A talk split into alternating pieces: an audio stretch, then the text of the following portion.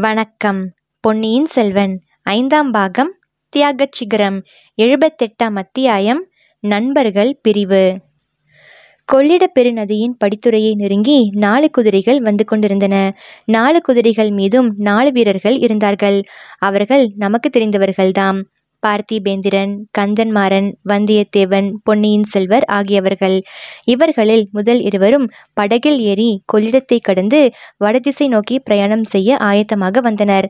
மற்ற இருவரும் அவர்களுக்கு விடை கொடுத்து அனுப்புவதற்கு வந்தார்கள்.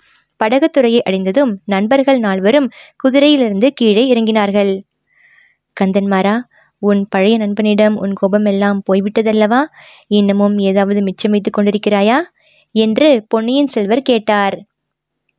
ஐயா அவன் மீது கோபம் வைத்துக்கொள்ள காரணம் என்ன இருக்கிறது? என் அறிவீனத்தை நினைத்து நினைத்து பச்சாதாபப்படுவதற்குத்தான் நிறைய காரணம் இருக்கிறது. நான் அவனுக்கு இழைத்த திங்குகளை எல்லாம் மறந்து என்னிடம் பழையபடி சிநேகமாய் இருக்க முன்வந்தானே. அந்த பெருந்தன்மைக்கு இணையே கிடையாது. என் சகோதரியை நதி வெள்ளத்தில் மூழ்கி சாகாமல் காப்பாற்றினானே. அதற்கு நான் இந்த ஜென்மத்தில் நன்றி கடன் செலுத்த முடியுமா? என் புத்தி எதனால் எப்படி கெட்டு போயிற்று என்பதை நினைத்து பார்த்தால் எனக்கே வியப்பாயிருக்கிறது. முதலில் உத்தேசித்தபடி மணிமேகலையை இவனுக்கு மனம் செய்து வைக்காமற் போனேனே. அப்படி செய்திருந்தால் இன்றைக்கு அவள் இவ்வாறு பிச்சியாக போயிருக்க மாட்டாள் அல்லவா? என்றான் கந்தன்மாறன். அது ஏன் அப்படி சொல்கிறாய்? நதி வெள்ளத்தில் விழுந்த அதிர்ச்சியினால் சிறிது நினைவு தவறு ஏற்பட்டிருக்கிறது. சில நாள் போனால் சரியாகி விடாதா? என்றார் இளவரசர். சாதாரண நினைவு தவறுதலாக தோன்றவில்லை. மற்ற எல்லாரையும் அவளுக்கு ஞாபகம் இருக்கிறது. எல்லா விஷயங்களும் நினைவில் இருக்கின்றன. என்னையும் வந்தியத்தேவனையும் மட்டும் அவளுக்கு அடையாளம் தெரியவில்லை. என்னிடம் அவள் வைத்திருந்த அன்பு எத்தகையது என்பதை எண்ணும்போது என் நெஞ்சு விடுத்துவிடும் போல் இருக்கிறது.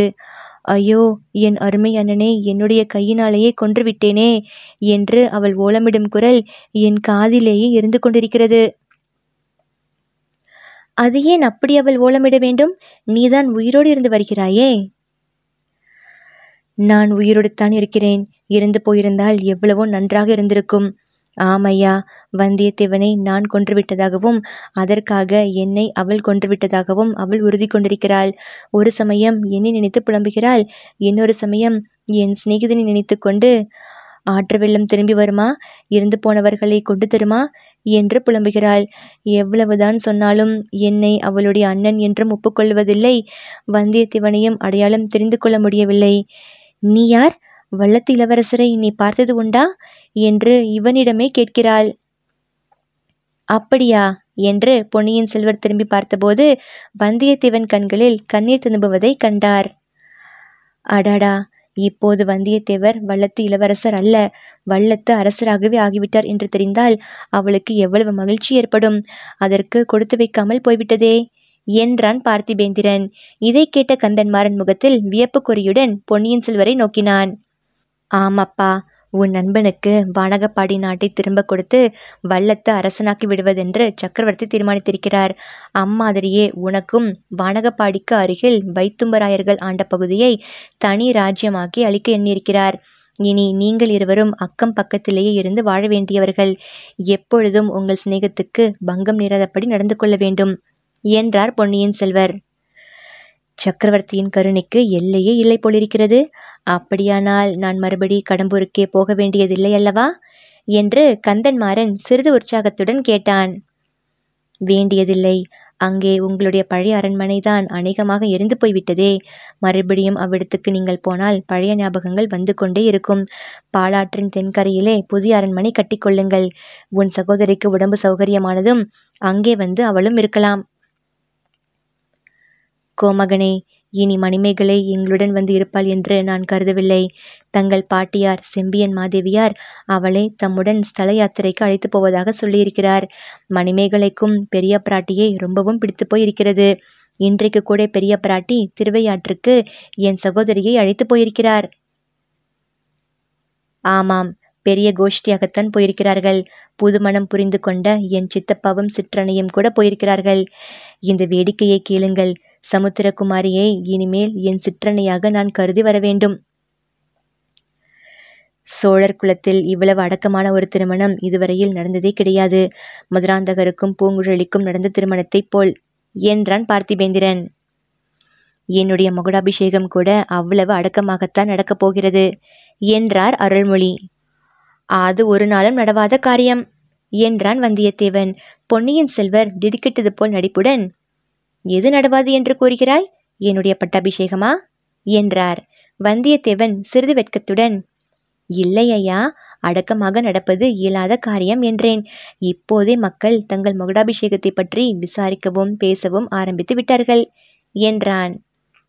கோமகனே தங்களுடைய முடிசூட்டு விழாவுக்கு நாங்கள் இருக்க வேண்டாமா? இந்த சமயம் பார்த்து எங்களை வடதிசைக்கு அனுப்புகிறீர்களே. தை மாதம் பிறந்ததும் பட்டாபிஷேகத்துக்கு நாள் குறிக்கப்படும் என்று தஞ்சையில் பேசிக் கொண்டிருந்தார்களே. வந்தியத்தேவன் கொடுத்து வைத்தவன் அதிர்ஷ்டசாலி. என்றான் கந்தன்மாறன்? அப்படியெல்லாம் ஒன்றுமில்லை. வந்தியத்தேவரையும் நான் சீக்கிரத்தில் ஈழத்துக்கு அனுப்பப் போகிறேன். நண்பர்களே ஒன்று நிச்சயமாக நம்புங்கள். என் அருமை நண்பர்களாகிய நீங்கள் இல்லாமல் என் மகுடாபிஷேகம் நடைபெறாது என்று பொன்னியின் செல்வர் திடமாக கூறினார். மிக்க நன்றி ஐயா. மகுடாபிஷேகத்துக்கு நாள் குறிப்பிட்ட உடனே குதிரை ஆட்களிடம் ஓலை கொடுத்து அனுப்புங்கள். உடனே வந்து சேர்கிறோம் என்றான் கந்தன்மாறன். நண்பா அதை பற்றி என்ன கவலை? நீங்கள் வராமல் நான் பட்டாபிஷேகம் செய்து கொள்ளப் போவதில்லை. இதை நிச்சயமாக நம்புங்கள். நான் பட்டாபிஷேகம் செய்து கொள்வது எதற்காக என்பதை மறந்துவிடாதீர்கள். அரண்மனை நிலா மாடங்களிலும் உத்தியான வனங்களிலும் உல்லாச பொழுதுபோக்குவதற்காக நான் முடிசூட்டிக் கொள்ளப் போவதில்லை. நண்பர்களே ஈழ நாடு செஞ்சதிலிருந்து நான் கண்டு வரும் கற்பனை கனவுகளை உங்களிடம் முன்னமே சொல்லியிருக்கிறேன். இன்னும் ஒரு முறை சொல்லுகிறேன் கேளுங்கள்.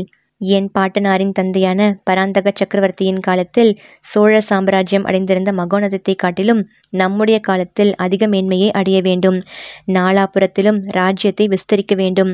வடக்கே கங்கை நதிக்கரை வரையும் கிழக்கே கடல் கடந்து ஸ்ரீவிஜய ராஜ்யம் வரைக்கும் சோழ நாட்டு படைகள் சென்று புலிக்கொடியை நாட்ட வேண்டும்.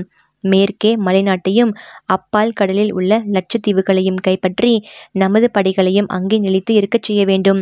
மலைநாட்டில் சேர அரசன் ஒருவன் எங்கிருந்தோ கிளம்பியிருக்கிறான். பாண்டிய நாட்டிலும் யாராவது ஒரு பாண்டியன் திடீரென்று கிளம்புவான். இந்த புதிய சேர பாண்டியர்களுக்கு பலம் அளிப்பவர்கள் இலங்கை மன்னர்கள். ஆகையால் ஈழ நாட்டு மலைக்குகையில் ஒளிந்திருக்கும் மகிந்தனையும் அவனுடைய படைகளையும் தேடி பிடித்து அவர்களுடைய பலத்தை அடியோடு அழித்துவிட வேண்டும். இலங்கை தீவு முழுவதையும் நம் ஆட்சிக்குள் கொண்டு வர வேண்டும். ராஜ்யம் விஸ்தாரமானால் மட்டும் போதுமா? ஈழ நாட்டில் உள்ள புத்தரின் ஸ்தூபங்களை தோற்கடிக்கும்படியான பெரிய பெரிய சிவாலயங்களையும் விஷ்ணு ஆலயங்களையும் இந்த புண்ணிய பூமியில் எழுப்ப வேண்டும். இந்த வீர திருநாட்டில் ஆயிரம் ஆண்டுகளுக்கு பிற்பாடு வரப்போகிறவர்கள் நாம் நம் காலத்தில் செய்த திருப்பணிகளைக் கண்டு பிரமிக்க வேண்டும். நண்பர்களே இக்கனவுகள் எல்லாம் என் காலத்தில் நிறைவேறத்தான் போகின்றன. நிறைவேற்றியே தீருவேன். அதற்கு நீங்கள் ஒவ்வொருவரும் உதவி செய்ய வேண்டும். பார்த்திபேந்திரரே சோழ நாட்டிலேயே மிக உயர்ந்த சைன்ய பதவியை என் தமையனார் கரிகாலர் வகித்து வந்த வடதிசை மாதண்ட நாயகர் பதவியை தங்களுக்கு அளித்திருக்கிறேன். அந்த பொறுப்பை நீர் சரிவர நிறைவேற்ற வேண்டும். என் தமையனாரின் அகால மரணம் நம் பகைவர்களிடையே பலவித ஆசைகளை மூட்டிவிட்டிருக்கும். வேங்கி அரசனும் ராட்டிரகூட மன்னனும் சோழ நாட்டில் உள்குழப்பங்கள் நேரிடும் என்றும் சிற்றரசர்களுக்குள்ளே போர் மூலம் என்றும் எதிர்பார்த்து கொண்டிருப்பார்கள். ஆகையால் வடபெண்ணை கரையில் நம் வீரர்கள் இரும்பரணை போல் நின்று காவல் புரிய வேண்டும். பல்லவர் குலத்தோன்றலே கந்தன்மாறனை அங்கே தளபதியாக நிறுத்தி வைத்துவிட்டு தாங்கள் உடனே காஞ்சிக்கு திரும்புங்கள். அங்கே என் வீர சகோதரர் எடுப்பித்த பொன் மாளிகையை சக்கரவர்த்தி வந்து தங்குவதற்கு உகந்ததாக செய்து வையுங்கள். என்னுடைய தலையில் கிரீடத்தை வைத்த உடனேயே சக்கரவர்த்தி காஞ்சிக்கு பிரயாணமாவதற்கு விரும்புகிறார். இதை கேட்டு கந்தன்மாறன் கண்களில் நீர் திரும்ப கோமகனே போர்க்களத்தில் நான் எனது போர் திறமையை இன்னும் நிரூபித்து காட்டவில்லையே. எல்லை காவல் படைக்கு என்னை தளபதியாக நியமித்திருக்கிறீர்களே. நான் தகுதியுள்ளவனா? என்று நா தழுதழுக்க கேட்டான். நண்பா எல்லாம் வல்ல இறைவன் எனக்கு சில சக்திகளை அளித்திருக்கிறார். யார் யார் எந்த பணிக்கு தகுதியுள்ளவர் என்பதை எளிதில் கண்டுபிடிக்கும் சக்தியையும் அளித்திருக்கிறார். உன்னை வடக்கு எல்லை படைக்கு தளபதியாக நியமித்தது போல் உன் நண்பர் வல்லத்தரசரை ஈழப்படைக்கு தளபதியாக நியமித்திருக்கிறேன். இரண்டு பேரும் உங்கள் கடமைகளை நன்கு நிறைவேற்றுவீர்கள் என்ற நம்பிக்கை எனக்கு இருக்கிறது என்றார் பொன்னியின் செல்வர். இன்னும் சில காலத்துக்கு இவர்களில் ஒருவரை வடக்கு எல்லையிலும் இன்னொருவரை தெற்கு எல்லையிலும் வைத்திருப்பது நல்ல யோசனைதான். எங்கேயாவது சேர்ந்திருந்தால் தாங்களும் அங்கே இல்லாமல் இருந்தால் பழைய ஞாபகம் வந்து இருவரும் மோதிக்கொண்டாலும் மோதிக்கொள்வார்கள் என்றான் பார்த்திபேந்திரன். ஐயா இனி அம்மாதிரி ஒரு நாளும் நேரவே நேராது என்று கந்தன்மாறன் சொல்லிக்கொண்டே வந்தியத்தேவன் அருகில் சென்றான். நண்பா என்னுடைய தவறுகளை எல்லாம் மன்னித்து விட்டாய் அல்லவா? என்று கேட்டான். வந்தியத்தேவன் அதற்கு வாயினால் மறுமொழி கூறாமல் இரு கரங்களையும் நீட்டி கந்தன்மாறனை மார்புற கட்டி தழுவி கொண்டான். நண்பர்கள் இருவரும் சிறிது நேரம் மௌனமாக கண்ணீர் உகுந்தார்கள். பின்னர் பார்த்திபேந்திரனும் கந்தன்மாறனும் சென்று ஆயத்தமாக இருந்த படகில் ஏறிக்கொண்டார்கள் படகு நதியில் பாதி தூரம் போகும் வரையில் பார்த்து கொண்டிருந்து விட்டு பொன்னியின் செல்வரும் வந்தியத்தேவனும் தஞ்சையை நோக்கி குதிரைகளை திருப்பினார்கள்.